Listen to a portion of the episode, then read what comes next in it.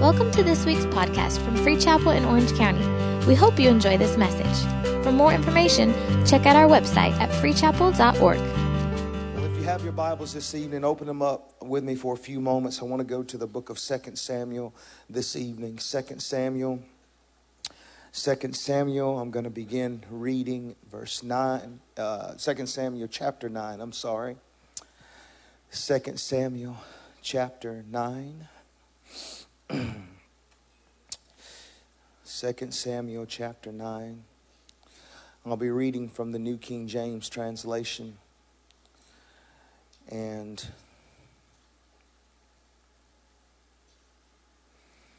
I'll begin reading at verse 1. 2 Samuel chapter 9, verse 1. If you, you got it, say, I'm there. If you don't have it, say, I'm on my way. Lord Jesus, it's taking you so long. I'm just playing. I'm just playing. they should have it on the screen for all of those that are on their way. If you would just humble yourself and go to the content, table of contents, you'd be able to find it.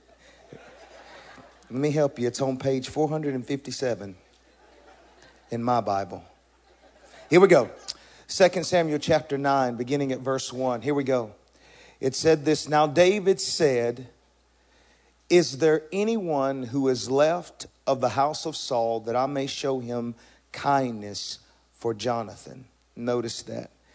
and that word kindness is also translated covenant faithfulness. In other words, I'm going to be faithful to a covenant that I made. And then there and there was a servant of the, of the house of Saul whose name was Ziba. So when they had called him to David, the king said to him, Are you Ziba? He said, At, at your service. Notice that. Listen at that. At your service. Then the king said, Is there not still someone of the house of Saul to whom I may show the kindness of God? And Ziba said to the king, There is still a son of Jonathan who is lame in his feet. So the king said to him, Where is he? And Ziba said to the king, Indeed, he is in the house of Machir, the son of Ammiel, the son of Ammiel in Lodebar. Then King David sent and brought him out of the house of Machir, the son of Ammiel from Lodebar. That's a mouthful. Now, when Mephibosheth, the son of Jonathan, the son of Saul, had come to David, he fell on his face and prostrated himself.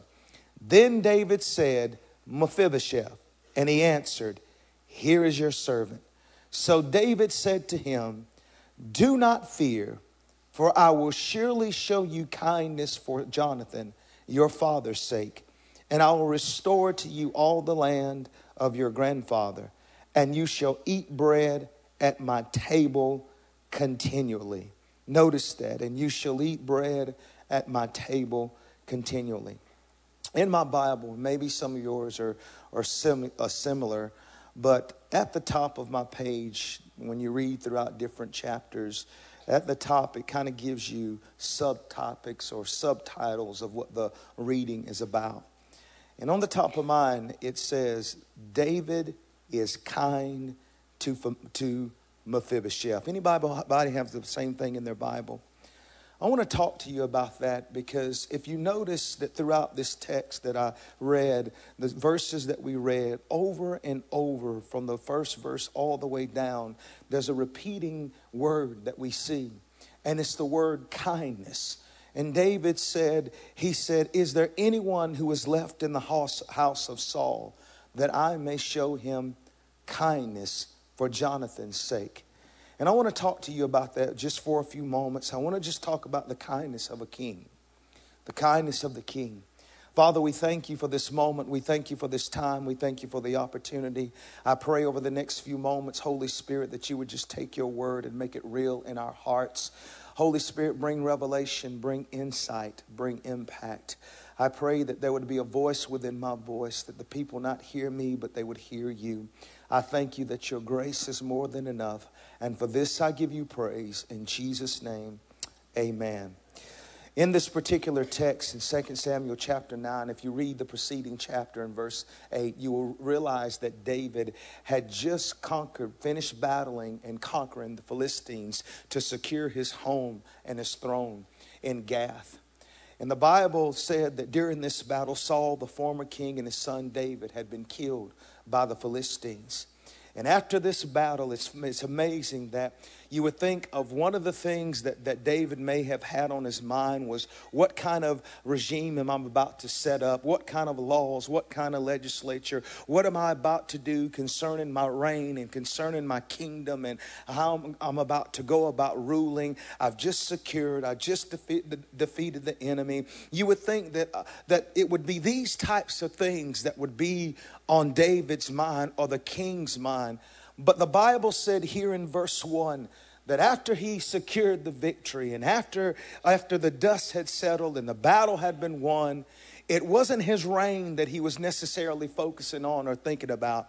The Bible said the first thing that he was thinking about was who can I show kindness to? That word kindness in the verse, first verse there, as I said, is translated covenant faithfulness. In other words, who can I show faithfulness to? He said in verse 1, he said, Is there still anyone in the house of Saul that I may show him kindness for Jonathan's sake? What is he referring to? If you go back and study in 1 Samuel chapter 20, the Bible said that David and Jonathan made a covenant. And listen to the words. Jonathan said, And you shall not only, listen to this, show me kindness Show me the kindness of the Lord while I still live, that I may not die. But you shall not cut off your kindness from the house, from my house forever. No, not when the Lord has cut off every one of the enemies of David from the face of the earth. And verse 16 says, So Jonathan made a covenant with the house of David, saying, Let the Lord require it at the hand of David's enemies. And it was this covenant that David, the first thing came to his mind. It said, It's now it's time for me to remain faithful to the covenant that I had made with Jonathan. I love David's attitude here. I love his heart and his passion toward a covenant that he made with Jonathan. In other words, he said, I didn't just make an agreement, I didn't just sign a contract, but when we entered into a covenant, it was something that was binding, it was something that would last forever, it would be something that no matter the circumstances, no matter the situation, that I am not going to break this covenant. And maybe sometimes that I wish that we would really get a, this is something we really need to get a hold to in our marriages in 2016. That when we walk down the aisles and we say I do to a covenant partner, it's not a contract that we're making. It's not just some agreement before people, but according to the word of God, it is a covenant that we are making before God that we ought to remain faithful to, that we ought to remain true to, that would not come hell or high water water. I'm not, I don't just have a partner for a wife. I just don't have a friend for a husband, but this is my covenant. We are together. We are in it. What God put together, let no man put asunder. I know that's not shouting stuff, but I'm telling you that covenants in the eyes of God are real and they are serious and he takes them serious. The Bible said that, that King David said, I'm looking to show kindness. Understand the normal response in a situation like this that normally most kings, after a battle, that they would do everything to eradicate the entire family that they had defeated, just for the sake that there may be some sort of uh, uh, uh, some sort of um, hostile takeover that may arise after the battle. But the Bible said David did just the opposite. David was looking to show kindness. He was not looking for revenge. The king is looking to show kindness. When you talk about kindness, it means goodness in action, gentleness in disposition, genuine in dealing with others. Our king's ultimate desire, Jesus Christ, is to show us kindness. And when I talk about kindness today, I know that that may that, that may shake some people because oftentimes we, we, we, we like to swing, swing to the extreme of the God of judgment. And don't get me wrong, the Bible said, Behold the goodness and the severity of the Lord. God is holy, God is righteous. Come on, God has a standard that He will not compromise. But I want to tell you that before God wants to judge, God wants to show kindness.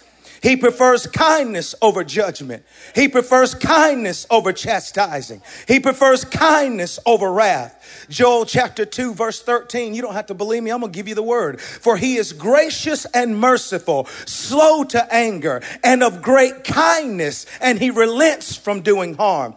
Isaiah 54, 8. With a little wrath, I hid my face from you for a moment, but with everlasting kindness, I have mercy on you, says the Lord, your Redeemer.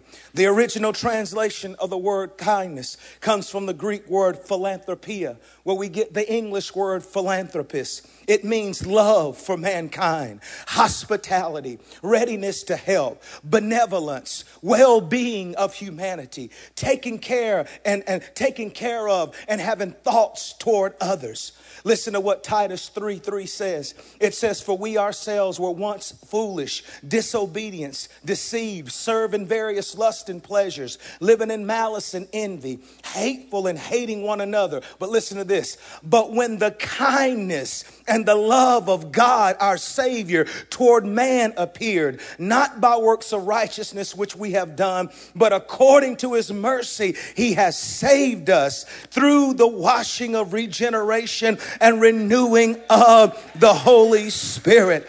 Did you hear what he said? Our, our former state that was so messed up and so bad, it said we had to, we had not his kindness came on the scene, we would remain in that state of iniquity and sin. Notice who this kindness was directed to. Did you pick that up? The Bible said, Is there still anyone who is left in the house of Saul? Isn't that something? Notice he said, in the house of Saul, not in the house of Jonathan.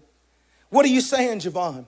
In other words, you would thought he would have said the house of Jonathan, his friend, but he said the house of Saul, his enemy. Mm-hmm.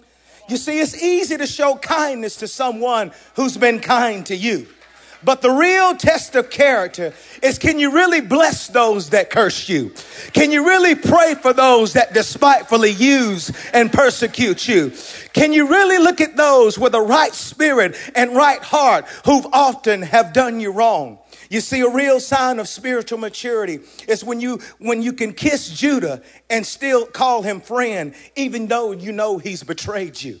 Mm-hmm. A real sign of maturity is that your kindness towards someone is not determined by their kindness towards you. In other words, I don't care how they treat me, but I'm not going to lower myself to the standards of ignorance and ugliness and meanness. Be mean, be nasty, be vile all you want to, but I have a king in me. And see, here's the thing. When you get a revelation of how, mm, how kind kind he has been to you, then you'll turn around and be kind to other people because there was because I'm thankful there was a time that I was nasty and I was vile and I was ugly and I was mean, but he still showed kindness to me. And if I am to be Christ like, I am to show kindness, even if kindness is not shown to me. Oh, can I get a big amen right there?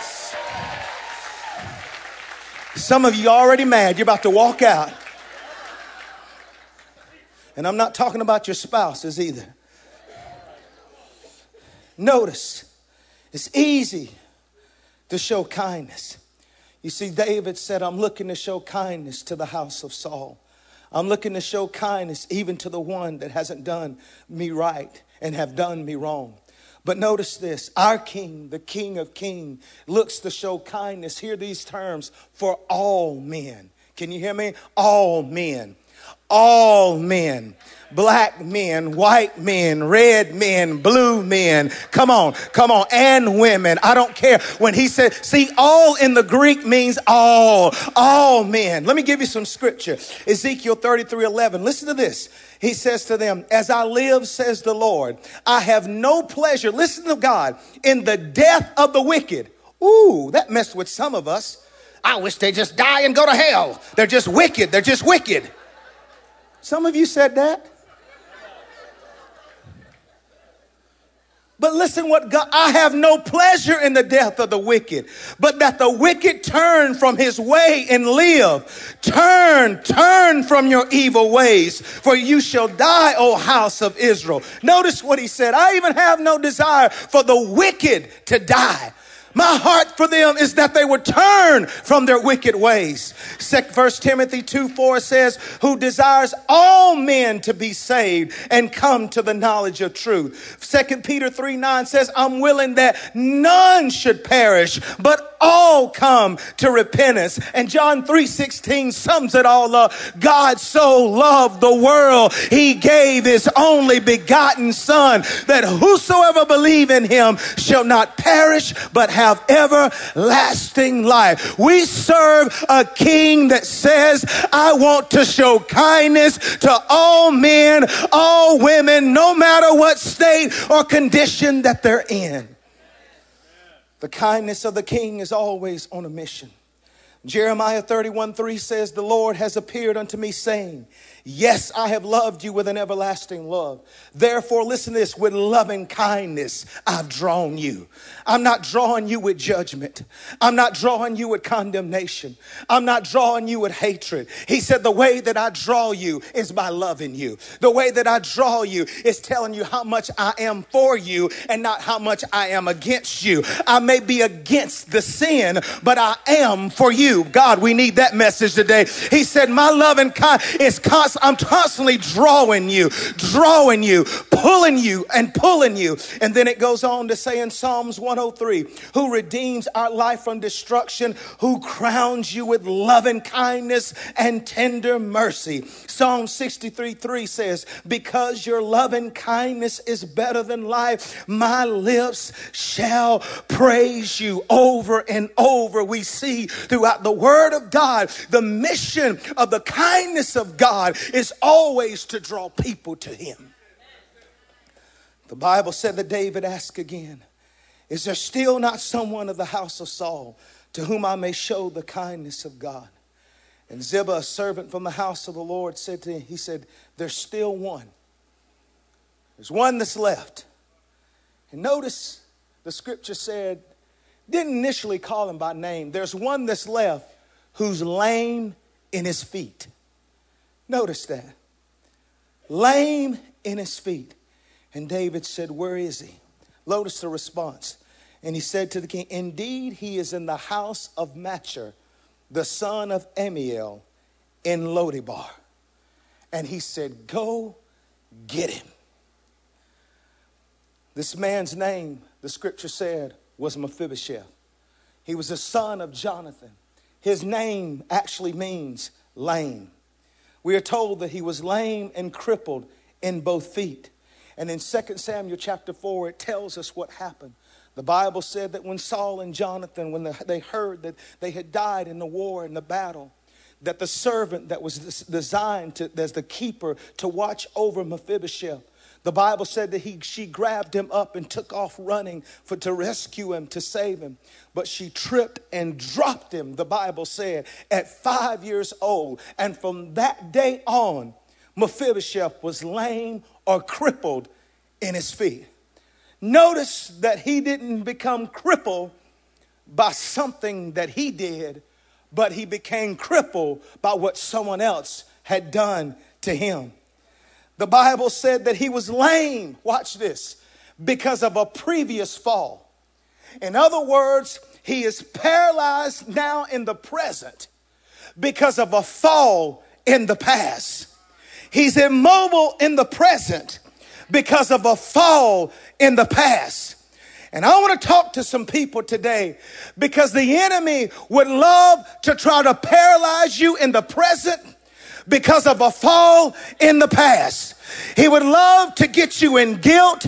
He would love to get you in shame. He would love to get you in condemnation. He would love to continue to bring up your past and what used to be and what was. He would try to use your past to try to discredit your future. He will try to tell you the reason why you can't is because of what you did. But I'm here to declare to you today, you don't have to be paralyzed in your present because of something in your past because we serve a king that says, I will show you kindness. The king of kings breaks condemnation. The king of kings breaks guilt and breaks shame. And I don't have to be held hostage by what I did because when he hung on the cross, he covered what I did by what he did when he shed his blood. Come on, give Jesus a shout of praise and thank him that I'm not paralyzed in the present because of a fall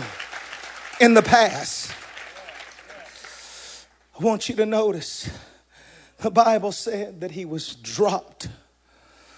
And if that wasn't enough, that he was lame, the scripture said. Notice his situation that it was that he was lame. But then the Bible says his location. It's one thing to be lame, but then the Bible said he was in Lodebar. Lame and in Lodebar. What a horrible position. What do you mean by that? Lodebar was a detestable, forgotten place. It was known as the place of, of the howling wilderness. It was like a rejected society. It's where people came to live who were considered to be ostracized and alienated.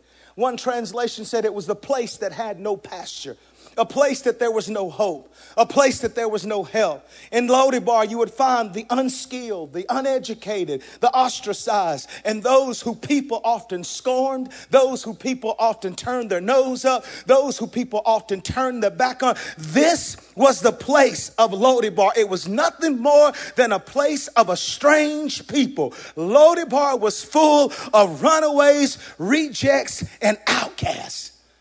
Imagine the condition of this young man. I'm lame is one thing. That's my situation. But now I'm in a horrible that uh, I'm in a horrible location. I'm lame and in Lodebar. But the thing about it, what I want you to see, what gets me, is that he didn't put himself there. What happened to him was a result of what someone else did to him.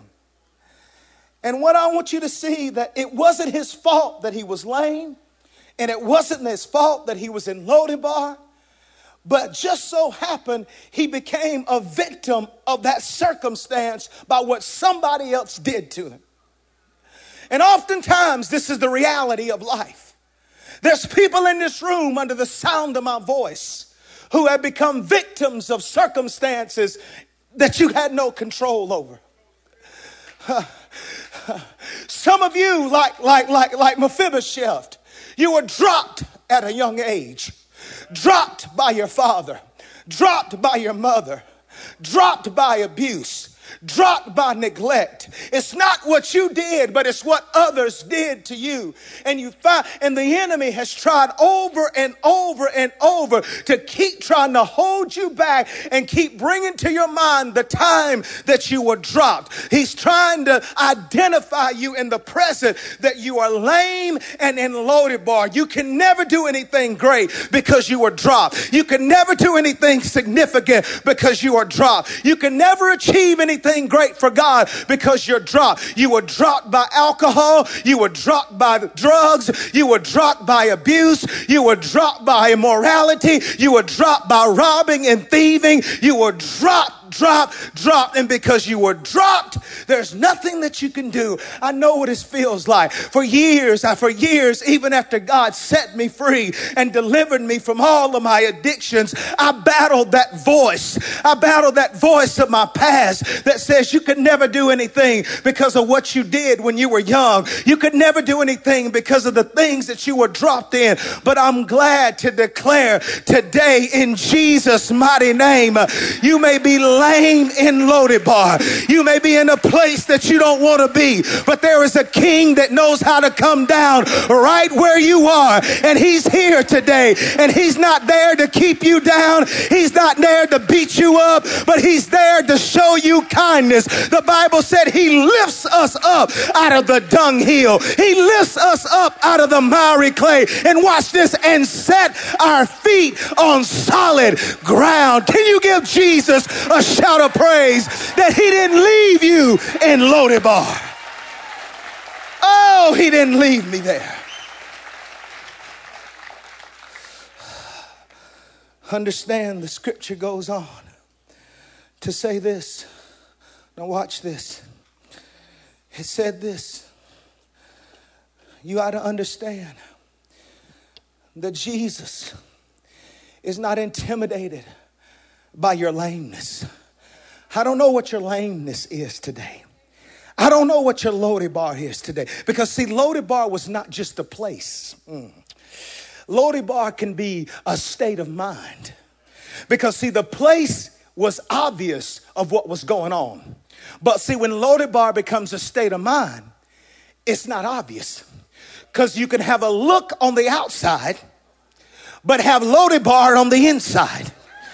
You can look like everything is going all, all right on the outside, but inside I'm tormented. Inside I'm depressed. Inside, I'm battling, I'm struggling. Inside, I'm hurting and I'm broken. You can, you can look good on the outside, but have Lodebar on the inside, lameness on the inside. But I want to tell you that we serve a God that is not intimidated with whatever lameness you might have today. The Bible said that he is the master and the expert of dealing with the lame. What do you mean, Javon? Matthew 11, 5 says, the blind see, watch this, and the lame walk. Matthew 15, 30 says, and the multitudes come to him came to him having with them the lame, the blind, the mute, and the maimed, and many others, and they laid them down at his feet, and he healed them all. The blind and the lame came to him in the temple, and he healed them all. No matter how long you've been in the position, understand that we serve a God that says, if you'll bring me your lameness, if you'll bring me your Lodebar, I am an expert of getting you back on your feet again. You don't have to have a look of joy. You can have real joy on the inside. You don't have to pretend to have peace. You can have peace on the inside. You don't have to look like everything is all right. You can know that deep down in my soul, everything is all right because I have a king that wants to show me kindness. And I'm here to declare that the king can show you kindness today. No longer do you have to be lame. It's time for you to start walking in your destiny. It's time for you to start walking in your dream. It's time for you to start walking in your vision. It's time for you to start walking in the call of God. It's time for you to start walking in peace again. It's time for you to start walking in joy again. It's time for you to start walking in passion again. I come to serve notice on the enemy. We're going to break every spirit of lameness today. We're not supposed to be tired, broke down, busted people walking around miserable. No, God's going to show you kindness and get a pep back in your step. You're going to stand up with your shoulders square and walk like you are a king's kid and royalty that you are. He can put a pep back in your step. Now, watch this. David said this. He said, Now Mephibosheth, now when Mephibosheth, the son of David, the son of Saul, had come to David, he fell on his face and prostrated himself. And David said, Mephibosheth. And he answered and he said, Here's your servant.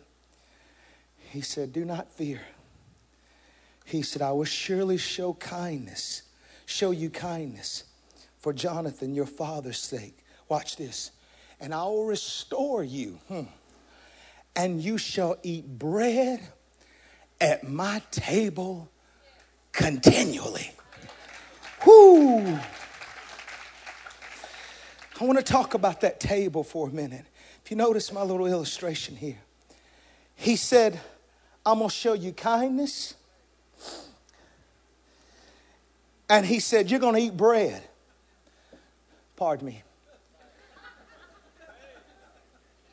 Tell I ain't used to this. He said, You're going to eat bread continually. Is, is, is uh, sparkling Martinelli's? Let me go ahead and clarify that. Mm-hmm. It's a whole nother sermon. But anyhow, he said, You will eat bread at my table continually. And what you have to understand is when Dave, when you t- when you talk about the king's table, now this table was a whole lot bigger than this one. But every king's table and every king's spread, no matter what was found on that table, there were two essentials that was always at that table. There was always wine or grape juice, Martinelli's, or the juice of the vine, and there was always bread at the king's table. You may not find Twinkies, you may not find donuts you may not find, but the one thing that I don't care if there was nothing else on that table, you would always find bread and you would always find wine at the king's table. And he said, Mephibosheth, come on. Because I'm you're gonna eat from my table continuously from this day forward. What was he saying? What was the message that he was giving to a lame man from Lodebar who had been paralyzed all his life and dropped by his past? He said, When you come to my table, here's the significance.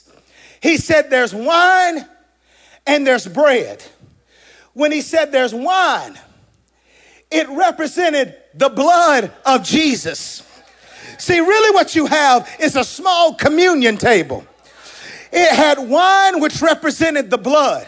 And the Bible declares in Revelation that we are overcomers by the blood of the Lamb and the word of our testimony.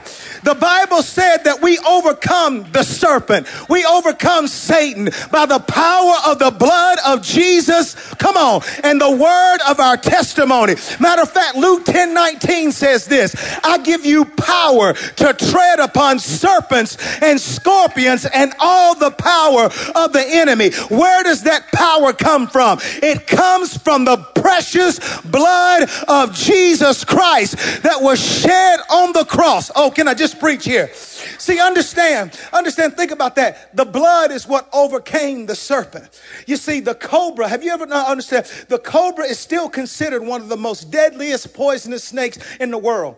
One bite can take you out and kill you just like that. This snake is most prevalent, prevalent in India if you study it out. But Joel, they said, they said that there's in India that the government discovered one time that the snake was biting a certain breed of horses called the Belgian horse. And every time it would bite that horse, the horse would just shake it off. It would bite it again, but the horse would shake it off.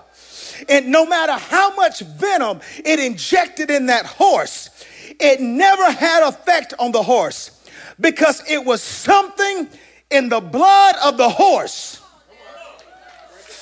Oh my God that when the poison got in the bloodstream, the bloodstream in the horse was stronger than the poison that was injected by the snake. And what they decided, if that blood can stop the poison of a snake, if anybody is bitten by the cobra, now we have a serum or a solution for the bite of the cobra. I want to tell you that long time ago, back in the book of Genesis, this, oh God, humanity was bitten by a snake called Satan. And the Bible said that death and sin reigned for a thousand years. You know why it reigned? Because there was no one, mm-hmm, there was no horse, there was no serum. There was no, come on, there was no medication that can combat the death that had now come upon all men. But I want to tell you today, about 2,000 years ago, it wasn't a horse, but it was the Lamb of God that stepped on the scene and he looked Satan in the face and he said, Bite me with everything you got. Inject me with iniquity. Inject me with sin. Inject me with addiction. Inject me with bondage because the blood in me is greater than the poison in me. And today I can partake of the blood of the Lamb that cleanses me from all of my sins. Can somebody give Jesus a praise for the blood? Oh, the precious blood. What can wash away my sins? What can make me whole again? Nothing but the blood of Jesus. He said, There's bread, blood, but then he said, There's bread. Bread is my downfall. Bread. Because, see, something about bread Man, you may not have meat, but if you have bread,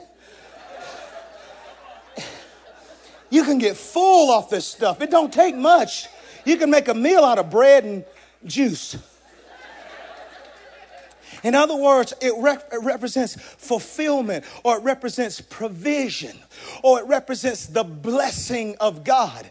Um, because, see, he said, The thief come not but to steal, kill, and destroy. Watch this. But I came that you might have life and have it to the full.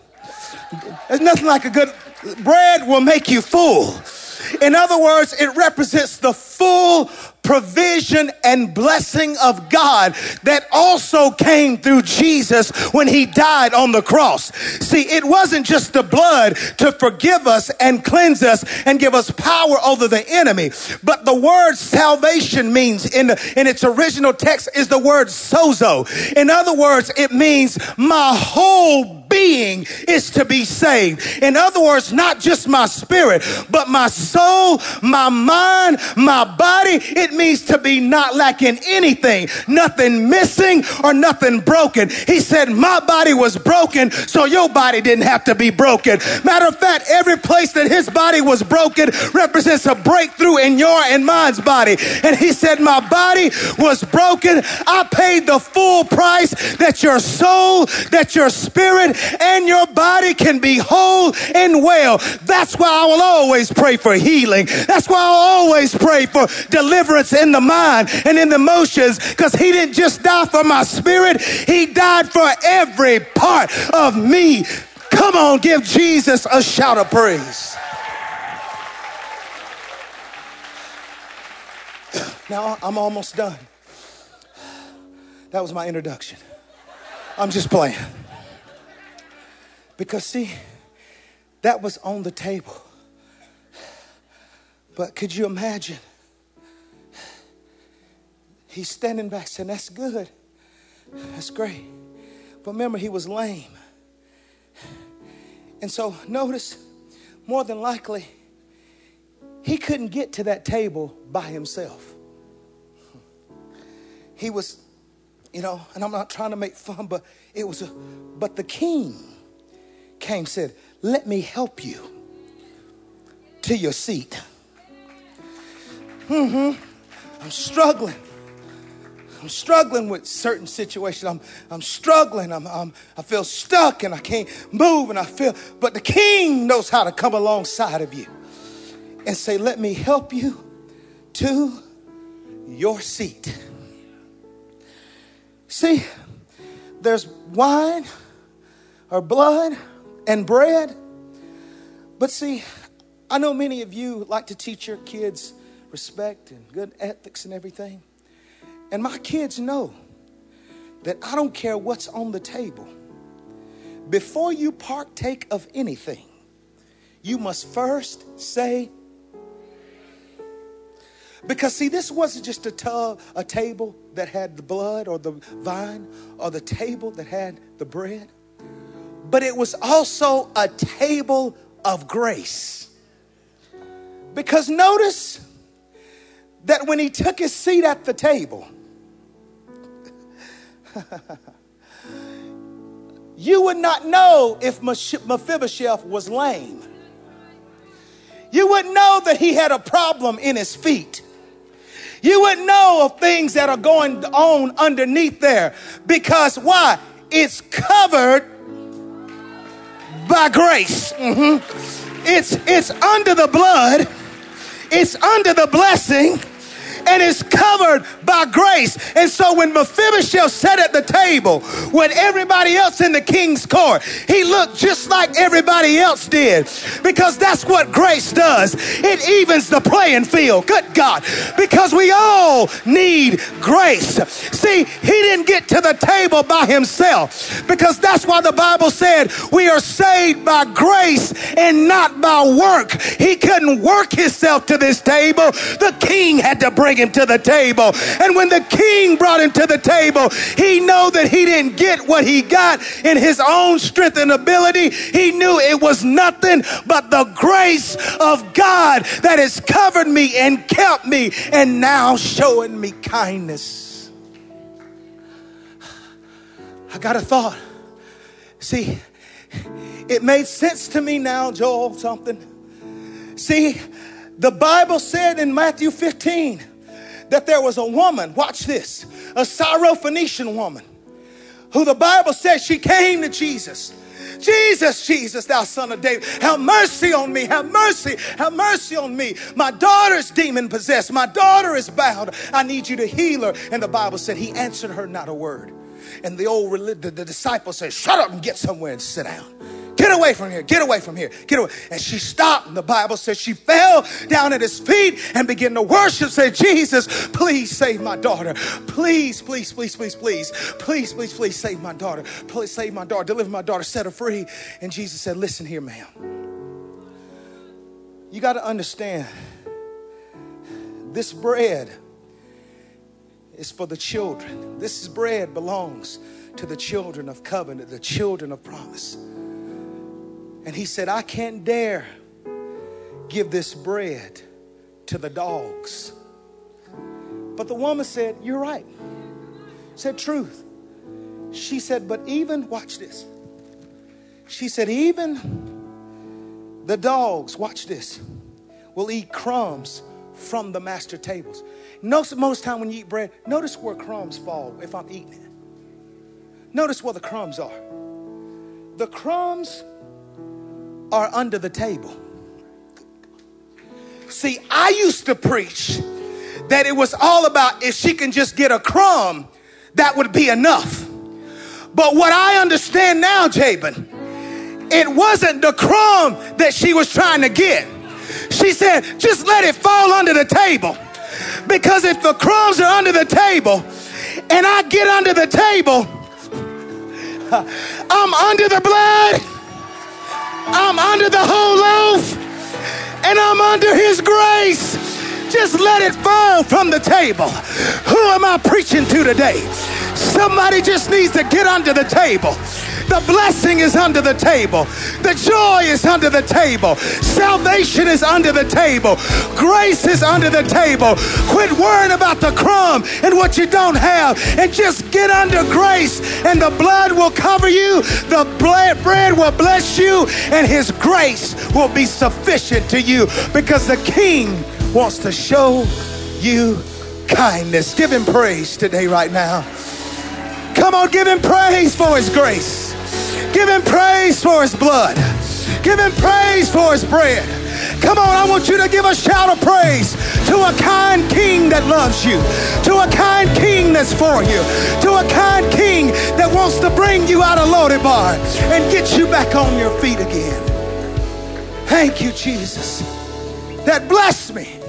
That woman said, It don't matter. I just need to get under that table. Because if I get under the table, I'll be under everything God has for me. I'll be under His blessing. I'll be under His blood.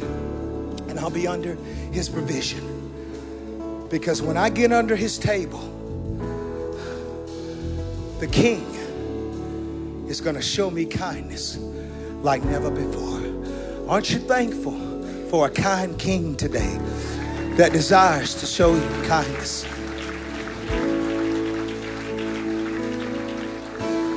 With every head bowed and every eye closed, no one leaving, no one moving. The king is ready to show some people kindness today. There's some people in here that are lame and in Lodebar, been paralyzed by sin. You've been sitting at the wrong table. You've been eating from the wrong table. You've been eating and craving and, and, and, and, and, and consuming the things of this world that is fleeting and, and it hasn't been fulfilling because you're still empty on the inside because you hadn't been at the right table. When you get at this table, there's a cleansing. When you get at this table, there's a fulfilling. When you get at this table, there's a covering that comes upon your life. And there's eternal security that you can experience.